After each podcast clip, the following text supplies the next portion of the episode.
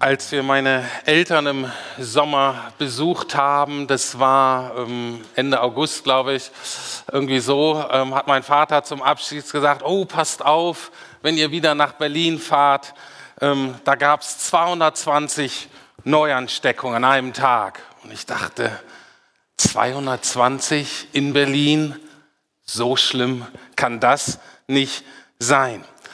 Ähm, und das hat mich an etwas erinnert, was mich von Anfang an dieser Corona-Geschichte eher äh, geärgert hat. Und zwar war das ständige Nennen und Wiederholen von Fallzahlen. Das hat mich deswegen ähm, geärgert, weil wir die nicht richtig verarbeiten können. Wir kennen die Verhältnismäßigkeiten nicht. Wir wissen nicht, wie viele Leute sonst krank sind ähm, mit anderen Krankheiten und so weiter. Und deswegen hatte ich immer so den Eindruck, da wird eine gewisse Angst geschürt, da wird auch eine gewisse Angst vor unseren Mitmenschen geschürt, die nicht gut ist, die auch für uns Deutsche gar nicht gut ist. Wir wollen uns daran erinnern, dass Angst manipulierbar macht. Angst ist genau das, was Diktatoren versuchen in ihren Untergebenen, in ihren, in Völkern zu induzieren, weil Angst macht, ähm, macht gefügig. Angst lähmt. Angst bringt zum Schweigen. Mit Angst kriegt man Gesetze durch, die man sonst nie durchkriegen würde. Aber ich möchte jetzt nicht nur die Regierung kritisieren, sondern es ist auch wirklich schwierig, weil es war ja auch sehr unklar, wie schlimm ist das Ganze. Und so richtig kann das ja auch noch gar keiner abschätzen. Wie gefährlich ist der Virus wirklich? Kurzfristig, langfristig? Weil wenn es gefährlich ist, dann ist es natürlich ein Ausdruck von Liebe und Verantwortung, dass davor gewarnt wird, dass Schutzmaßnahmen ergriffen werden. Alles andere wäre völlig unverantwortlich. Und seit Monaten, ähm, auch als Pastor, stelle ich mir immer wieder die Frage, gibt es eine verantwortliche Art, vor Gefahren zu warnen? Wie macht man das? Und das ist auch eine Frage, die ich an Gott habe und die ich auch heute etwas behandeln möchte. Ich möchte heute drei Arten von Ängsten unterscheiden. Das ist ja der Titel der Predigt heute, Gott, wohin mit meiner Angst? Und ich möchte aufzeigen, dass es mindestens drei verschiedene Arten von Ängsten gibt. Angst bezeichnet eher etwas Unkonkretes. In der Psychologie ist Angst die unkonkrete Angst. Dann spricht man zweitens von Furcht. Furcht ist eine konkrete Angst vor etwas ganz Konkreten. Und dann drittens sind die Sorgen, die kennen wir alle, das sind so unsere Alltagsängste. Ähm, gemäß Jürgen von der Lippe, guten Morgen, liebe Sorgen, seid ihr auch schon alle da? Habt ihr auch so gut geschlafen? Und dann ist ja alles klar. Also etwas, was völlig normal ist, Sorgen gehören so zum Leben. Und ich möchte zeigen, dass Gott die Antwort auf all diese drei Arten von Ängste sind, aber dass es eben unterschiedliche Aspekte von Gott sind, die wir jeweils brauchen, die wir uns bewusst machen, je nachdem, mit welcher Angst wir konfrontiert sind. Die Antwort auf die unkonkrete Angst ist ein fragender Gott. Die Angst auf Furcht ist ein souveräner und mächtiger Gott und die Antwort auf Sorgen ist ein liebevoll versorgender Gott. Fangen wir mal mit dieser unkonkreten Angst ähm, an.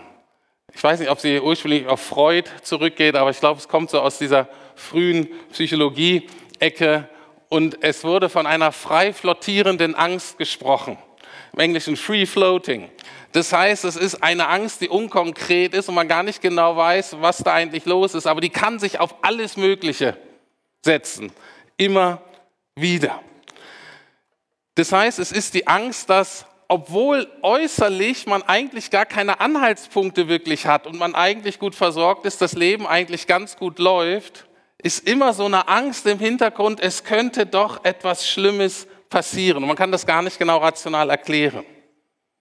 Gerade diese Art von Angst ist auch ein bisschen ein deutsches Phänomen. Das haben alle Völker nicht so. Deswegen haben die Engländer dieses Wort auch mit in ihren Wortschatz aufgenommen, weil deren Wort vier war immer ziemlich konkret und die haben die Angst eingeführt. Manchmal sprechen die auch von German Angst, um zu zeigen, da ist irgendwas, was so rumflattert im Raum, was aber total fies ist, weil man das nicht gegriffen kriegt. Entsteht zum Beispiel, sind zum Beispiel Ängste, die Eltern an ihre Kinder weitergeben, oft ungewollt, wenn sie zum Beispiel traumatisiert wurden. Also wenn die Eltern Kriegstraumata erlebt haben, dann geben die oft so diffuse Ängste weiter. Und diese Art von Angst führt oft dazu, dass man sich der Realität nicht stellt, dass man die irgendwie verdrängt, dass man sich zurückzieht. Und man irgendwie so ein dumpfes Gefühl hat, so richtig komme ich mit dem Leben und der Realität irgendwie nicht klar. Das ist zu viel für mich. Angst ist dann letztlich das Nicht-Greifbare, das Unfassbare. Es ist die Leugnung der Realität. Und diese Form von Angst irgendwie zu erhöhen, halte ich für völlig unverantwortlich. Ob das nun die Medien tun oder ob das Regierungen tun oder ob das Menschen in kirchlicher Verantwortung ähm, tun. Sei es durch diffuse Feindbilder, durch was weiß ich, wie man das alles aufbauschen kann. Das dürfen wir nicht tun. Diese Art von Angst kommt relativ selten in der Bibel vor. Es gibt nur etwas Ähnliches, was mal erwähnt wird im Neuen Testament und auch da nur an dieser einen Stelle, 2 Timotheus 1.7. Da steht, Gott hat uns keinen Geist der Ängstlichkeit gegeben. Man kann das aber auch so übersetzen, Gott hat uns keinen Geist der Furchtsamkeit oder der passiven Verzagtheit oder auch sogar der Feigheit gegeben. Warum nicht? Weil das überhaupt nicht zu Gott passen würde. Gott ist ein Gott des Lebens und Gott möchte uns immer ins Leben ziehen. Er möchte uns immer in die Realität ziehen. Er möchte uns helfen, mit der Realität umzugehen. Meines Erachtens ist der christliche Glaube genau das Gegenteil vom Opium fürs Volk, sondern eigentlich die Befähigung, mit der Realität umzugehen. Und letztlich geht es auch in der Nachfolge Jesu geht es darum, aus dieser unkonkreten Angst, die uns am Leben hindert, irgendwie eine konkrete Angst zu machen, die mich befähigt zu sagen, okay, das Leben ist zwar hart, aber ich stelle mich dem Leben, ich stelle mich der Herausforderung und zwar mit Jesus, weil das stimmt, was wir gesungen haben, Jesus ist eben größer als das, was wir da vor uns haben. Wir müssen also aus dieser unkonkreten Angst eine konkrete Furcht machen. Und wie macht man das? Das geschieht durch Fragen. Sehen wir schon ganz am Anfang der Bibel. Ähm, Gott fragt Adam, wo bist du? Der sieht den da so rumschleichen mit schlechtem Gewissen und äh, niedergedrückt durch den Garten und sagt, Adam, wo bist du? Was schleichst du hier so rum in unserem Garten? Was ist denn los mit dir? Er sagt, oh, ich habe Angst. Ja, was, was ist denn los? Wir sehen das bei Jesus, der immer wieder seinen Leuten der Menge Fragen stellt, um, zu, um herauszukitzeln, wie sieht es denn aus in dir? Und genau das macht man auch in der Seelsorge oder in der Therapie, wenn Leute kommen mit Ängsten, dass man ziemlich viel, also dass man Zeit darauf verwendet, um denen zu helfen, herauszufinden, na, wovor hast du denn wirklich Angst? Was kann denn ganz konkret passieren? Was ist denn das Schlimme, was du eigentlich fürchtest? Und dann, zumindest in der Seelsorge, in der christlichen Therapie, muss man den Leuten helfen, etwas ganz Konkretes herauszuarbeiten, um das dann mit Jesus zu konfrontieren und zu fragen, könnte es sein, ja, die Bedrohung ist real, ja, das kann, ist ein echtes Problem, aber könnte es sein, dass Jesus größer ist? Könnte es sein, dass Jesus dafür doch eine Lösung hat, die du gerade nicht siehst?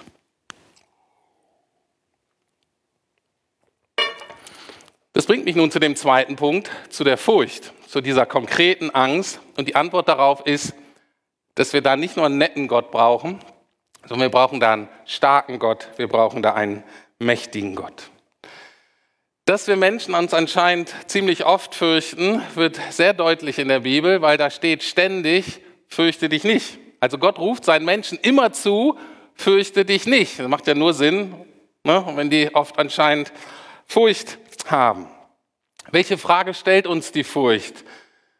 Innerlich fragen wir uns, wird Gott mich wirklich schützen und bewahren oder bin ich dieser Situation oder der Person irgendwie hilflos ausgeliefert? Also wir sind konfrontiert mit irgendetwas Bedrohlichem, mit irgendetwas, von dem wir denken, das könnte mir persönlich, könnte uns Menschen, die mir am Herzen liegen, wirklich Schaden zufügen. Und wir fragen uns, schützt Gott mich davor? Bewahrt mich Gott. Ich habe letzte Woche eine Umfrage gelesen, ich weiß nicht mehr in welcher Zeitung, war aber jetzt eine der seriösen deutschen Zeitungen, eine Umfrage, wovor haben die Leute gerade am meisten Angst, wovor fürchten sie sich? Und erst an zweiter Stelle war ähm, die Ansteckung vor dem Coronavirus oder eben krank zu werden. Und an erster Stelle war, das sind die wirtschaftlichen Konsequenzen, die negativen wirtschaftlichen Konsequenzen dieser ganzen Corona-Pandemie. Warum sind diese beiden Dinge so schlimm? Warum ist in unserer Kultur, dass man weniger Geld hat und krank wird? Warum ist das so die Katastrophe? Warum wünschen sich alle Hauptsache gesund? Warum ist auch bei den meisten von uns so, dass wir denken, oh, das ist auch blöd, wenn das passiert? Das kommt, weil wir gerade in Berlin, aber in unserer ganzen Kultur in einer hedonistischen Stadt leben. Was ist der Hedonismus? Hedonismus wird manchmal zusammengefasst als Leben nach dem Lustprinzip. Ich halte das für ein bisschen verwirrend, weil wir denken dann immer gleich an Sex, Drugs, Rock'n'Roll.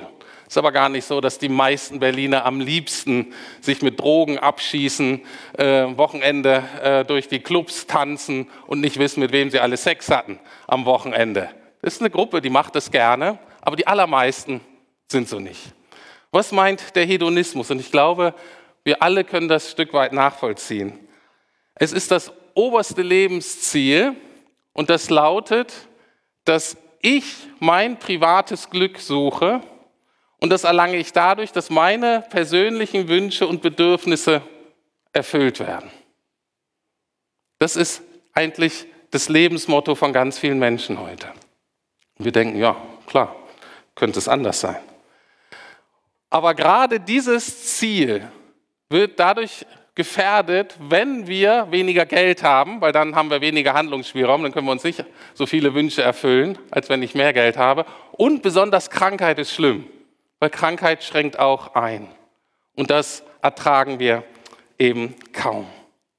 Und ich musste da an eine Unterhaltung von Jesus denken mit einem seiner Freunde, der auch so ein bisschen hedonistische Züge hatte, der gute alte Petrus mal wieder.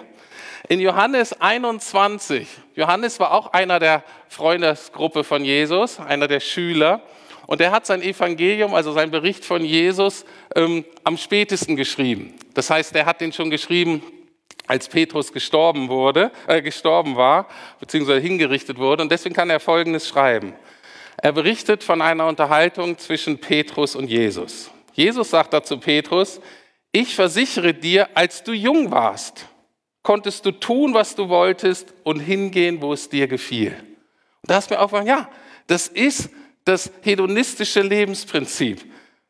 Petrus war jung, wir können selber entscheiden, Jugend ist wichtig, er hat Energie, er hat Lebensfreude, er hat Ziele und ist selber in der Lage, das anzupacken. Und das ist ja nicht schlimm. Gerade bei Petrus merkt man ja, naja, der hat ja in der Regel vernünftige Sachen gemacht. Aber es ist so das, was wir uns alle wünschen jung zu bleiben, vital zu bleiben, nicht krank zu sein, genug Entscheidungsoptionen zu haben und dann das zu wählen, was uns am besten passt. Und dann muss Jesus Petrus leider etwas zumuten und ich glaube, das mutet er auch uns zu. Er sagt dann, doch wenn du alt bist, wirst du deine Hände ausstrecken und ein anderer wird dich führen und hinbringen, wo du nicht hingehen willst. Und jetzt so ein Einschub von Johannes. So deutete Jesus an, auf welche Weise Petrus sterben würde, um Gott damit zu verherrlichen. Petrus ist nach der Überlieferung nämlich kopfüber gekreuzigt worden als ähm, Märtyrer.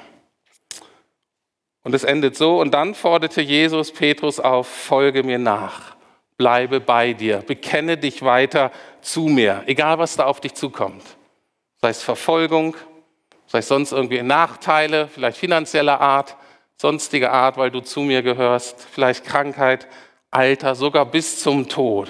Und was sagt Petrus? Petrus sagt, okay, ich bin dabei. Ich akzeptiere den ganzen Deal. Inklusive Alter, inklusive Krankheit, inklusive Tod. Was macht das mit euch? Denkt, oh ja, super cool, auf die Woche freue ich mich schon. Und er sagte, boah, ähm, das macht ein bisschen Angst.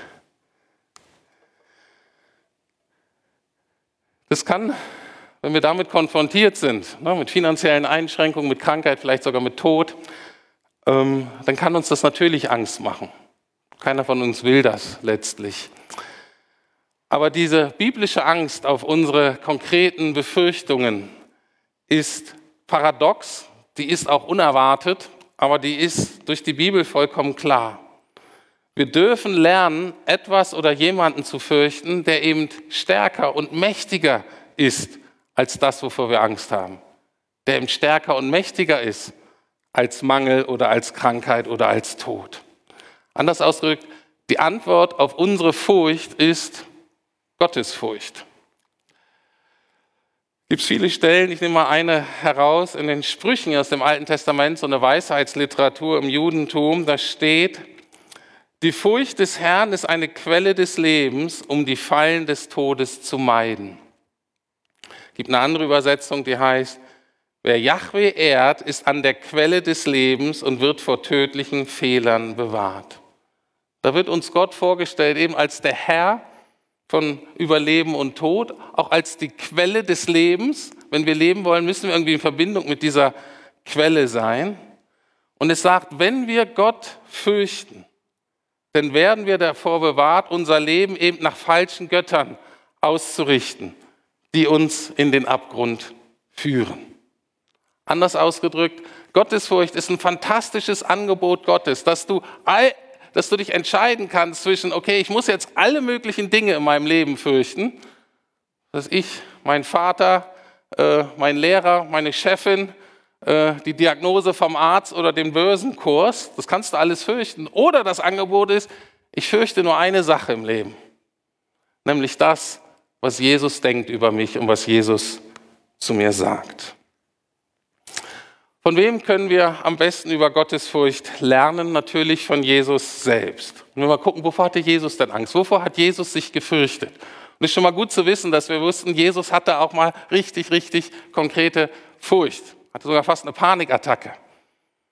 Und dann wissen wir, dass Angst zu haben, eine konkrete Furcht zu haben, nicht sündig ist.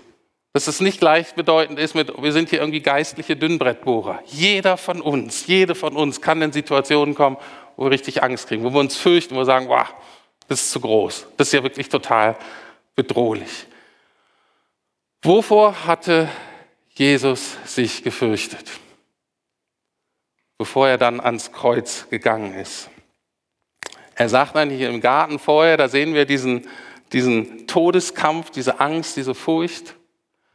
Und er sagt, meine Seele ist zu Tode betrübt. Warum? Hat er Angst vor den Schlägen? Hat er Angst vor den Nägeln? Hat er Angst vor den Schmerzen am Kreuz? Nein. Sondern was hat er ausgedrückt? Das war seine größte Not. Am Kreuz sagt er, mein Gott, mein Gott, warum hast du mich verlassen? Anders ausgedrückt, wovor hatte Jesus Angst? Nicht vorm Sterben, sondern er hatte Angst vorm Tod. Er hatte Angst davor, getrennt zu werden von seinem Vater. Er hatte Angst davor, getrennt zu werden von der Quelle des Lebens. Etwas, was er nie kannte. Derjenige, der von Ewigkeit ist, der das Leben an sich ist, wusste, es kommt der Moment, wo ich getrennt werde vom Leben, wo ich im Tod bin. Und deswegen ist die wichtigste Frage, die wir uns als Menschen stellen müssen, bin ich verbunden mit der Quelle des Lebens? Ist meine Beziehung zu Gott, ist meine Beziehung zu Jesus okay? Und die einzige Antwort, die wir wirklich fürchten müssen, zu sagen, nee, die ist nicht okay. Das ist das Einzige, was uns richtig, richtig Stress machen sollte. Und vor dieser konkreten Gefahr zu warnen, ist meines Erachtens Ausdruck von Liebe und Verantwortung. Wenn wir als Nachfolger Jesu den Menschen nicht zurufen, lasst euch mit Gott versöhnen, klärt eure Beziehung zu Gott. Wenn wir das nicht tun, dann ist das lieblos, das ist verantwortungslos. Virologen waren vor der Ansteckung mit dem Virus. Umweltschützer waren vor der Klimakatastrophe, Wirtschaftsexperten vor zu hoher Staatsverschuldung und Politologen davor, dass China zu mächtig wird. Ganz abgesehen von der Flüchtlingssituation weltweit, auf die ja auch keiner wirklich eine Antwort hat. Und all diese Dinge sind meines Erachtens echte Gefahren und Bedrohungen. Ich persönlich habe zu jedem dieser Punkte auch eine persönliche Meinung und wir können darüber streiten, was jetzt wirklich so die größte Bedrohung für diese Erde ist, für die Menschheit. Aber wir als Christen, wir müssen zusätzlich davor warnen, dass wenn die Menschen eines Tages vor Gott gehören, vor Gott stehen und nicht zu Jesus gehören, dass wenn der Moment kommt und Gott sie fragt, hör mal zu, was willst du? Willst du mit mir wirklich in Ewigkeit zusammen sein, wenn du mich nicht liebst und dich nie um mich gekümmert hast? Wir müssen den Leuten sagen, auf diese Frage müsst ihr eine Antwort haben. Und wenn nicht, dann ist es nicht gut. Diese Warnung halte ich für verantwortlich, für liebevoll. Aber woher weiß ich, ob meine Beziehung zu Gott okay ist? Worum geht es da? Gehen wir nochmal zurück zur Geschichte, zu dem Gespräch mit Petrus und Jesus. Was hat Jesus Petrus gefragt, bevor er ihn aufgefordert, hat, folge mir nach? Er hat ihm nur eine Frage gestellt, allerdings dreimal. Liebst du mich? Hast du mich lieb? Das ist die wichtigste Frage, die uns gestellt wird, weil Gott zu fürchten bedeutet letztlich, ihn mehr zu lieben als alles andere. Aber woher wusste Petrus, dass Jesus ihn liebt? Wie kann ich sicher sein, dass Jesus, dass Gott mich wirklich liebt? Nun, er hat seine Liebe ja sehr deutlich zu uns bewiesen. Er hat für uns diese Todesängste ausgestanden und hat die Trennung von Gott auf sich genommen, damit wir in unseren Ängsten und Nöten nie mehr allein sein müssen. Er war allein, damit wir nicht mehr allein sein müssen. Er ist gestorben, damit wir den Tod nicht mehr fürchten müssen. Und in der Bibel gibt es eine enge Verbindung zwischen Liebe und Angst.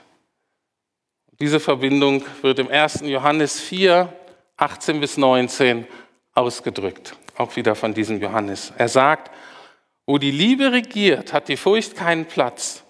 Gottes vollkommene Liebe vertreibt jede Furcht. Furcht hat man nämlich dann, wenn man mit einer Strafe rechnen muss. Wer sich also noch vor dem Gericht fürchtet, bei dem ist die Liebe noch nicht zum vollen Durchbruch gekommen. Der tiefste Grund für unsere Zuversicht liegt in Gottes Liebe zu uns.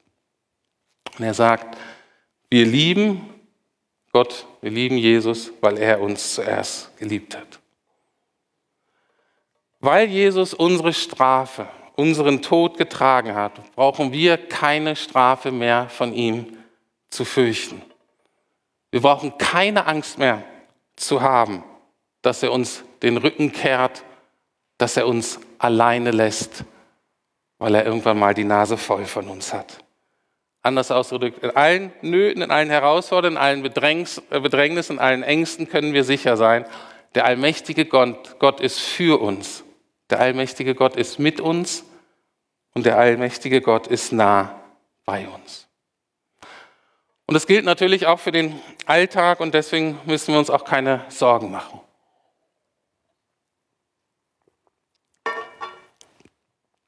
Sorgen sind ja die alltäglichste Form der Angst, der Furcht.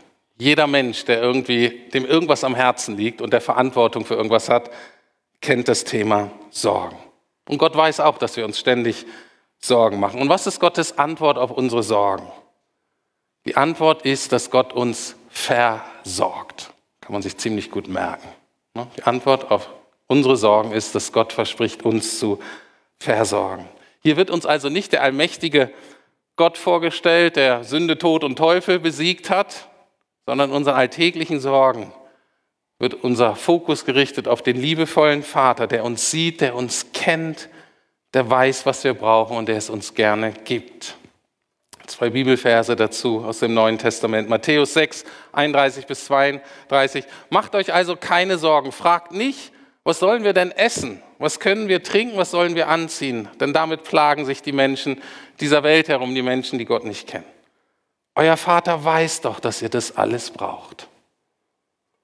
Und dann auch wieder dieser Petrus, der nachher so eine entscheidende Figur geworden ist am Anfang der Kirche, der Christenheit. Und er sagt, und werft so alle eure Sorgen auf ihn, denn er sorgt sich um alles, was euch betrifft.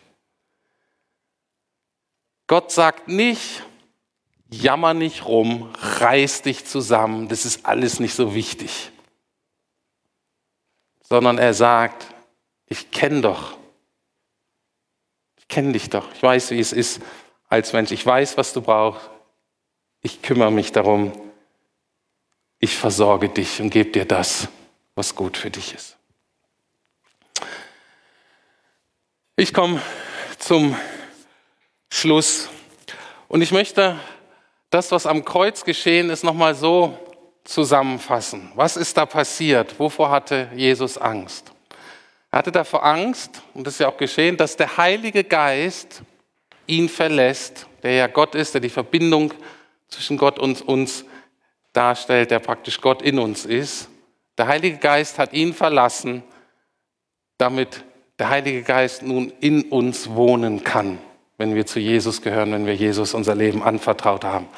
Und welche Eigenschaften hat denn dieser Geist Gottes? Und ich gehe nochmal zurück zu diesem Vers am Anfang, 2 Timotheus 1,7. Da haben wir gelesen, denn Gott hat uns nicht einen Geist der Ängstlichkeit gegeben. Was hat er uns denn für einen Geist gegeben? Sondern er hat uns den Geist der Kraft, der Liebe und der Besonnenheit gegeben. Natürlich merken wir, Kraft ist wichtig bei der Furcht, Liebe ist wichtig äh, bei der Angst. Ich möchte aber nur diesen einen Aspekt mal kurz beleuchten. Er hat uns einen Geist der Besonnenheit gegeben. Wenn man das griechische Wort sich anguckt, hat das mit Disziplin zu tun. Es hat noch besser mit Selbststeuerung zu tun, der Fähigkeit, sich selber zu steuern. Das heißt, der Heilige Geist befähigt uns, mit uns selbst und Gott in den Dialog zu treten. Nicht panisch zu werden, sondern besonnen uns selbst an die Hand zu nehmen und zu fragen, Rüdiger, was ist eigentlich los? Warum bist du so aufgewühlt? Wovor hast du eigentlich gerade Angst? Und dann hilft er uns, manchmal brauchen wir auch Hilfe von außen, zu merken, ah, davor habe ich gerade Angst.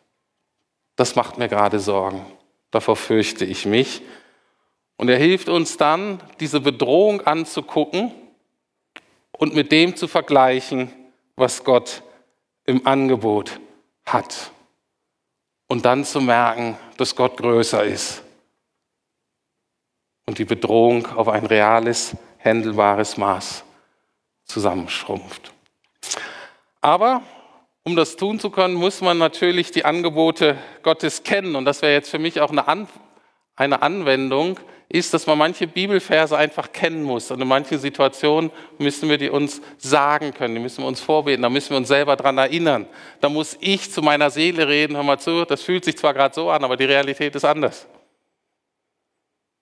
Deswegen ist es auch wichtig, gewisse Kirchenlieder zu singen, Lobpreislieder.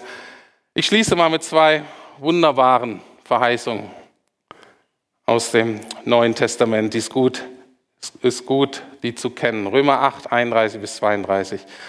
Was wollen wir nun hierzu sagen? Ist Gott für uns? Wer kann wieder oder gegen uns sein? Der auch seinen eigenen Sohn nicht verschont hat, sondern hat ihn für uns alle dahingegeben. Wie sollte er uns mit ihm nicht auch alles schenken?